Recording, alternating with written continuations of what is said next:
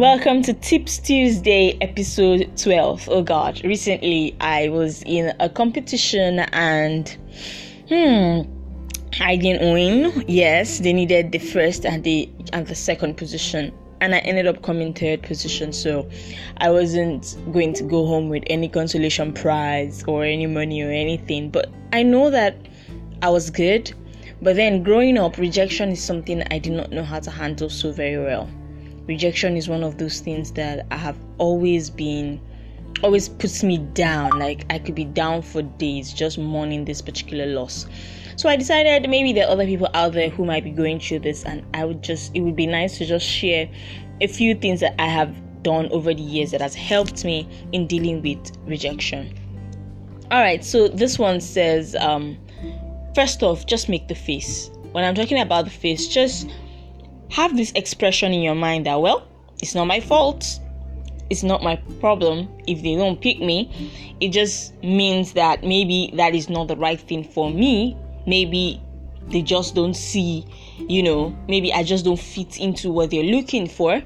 But believe in your own worth and you believe in the fact that you're good enough, you're okay, you are just not right for that particular company or maybe the company is just particularly not right for you so that by the time you find you know the one that you you get you finally get the one you get accepted one day you're not you're going to realize that oh wow that one was not even the one for me. Secondly, you have to have the attitude that you can't win them all.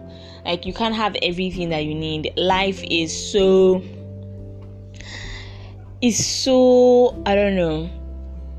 It's so somehow that even if you are the ripest, juiciest peach in the world, there are people who will still not like peaches, and there's nothing you can do about that.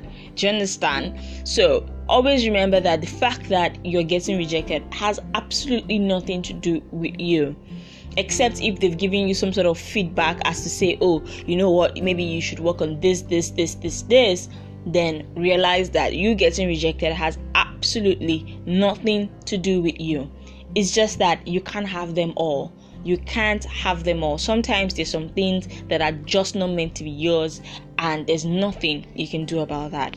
Finally learn from a rejection. Like i said if you get rejected and maybe say they give you reasons try as much as possible to work on those things right like look out for what are the things that i did not do maybe say they give you feedback like oh um your spoken english wasn't so okay then you know okay wow i lost this because of spoken english and i'm going to go work on my spoken english and my grammar um say okay they say oh you're not so creative um, then you know that your creativity is something you're going to work on.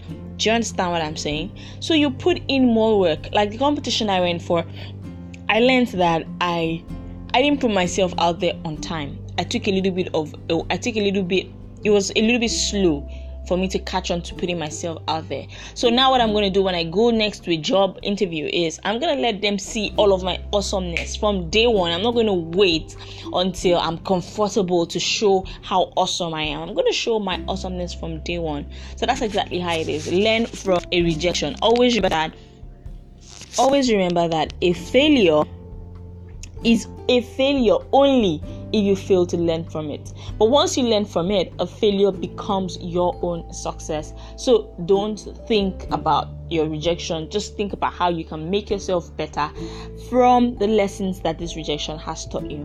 Hopefully, nobody rejects you and you become the best thing since sliced bread and you realize that rejection is not the end of the world it just means that you can go butter yourself up and become much more valuable have a beautiful day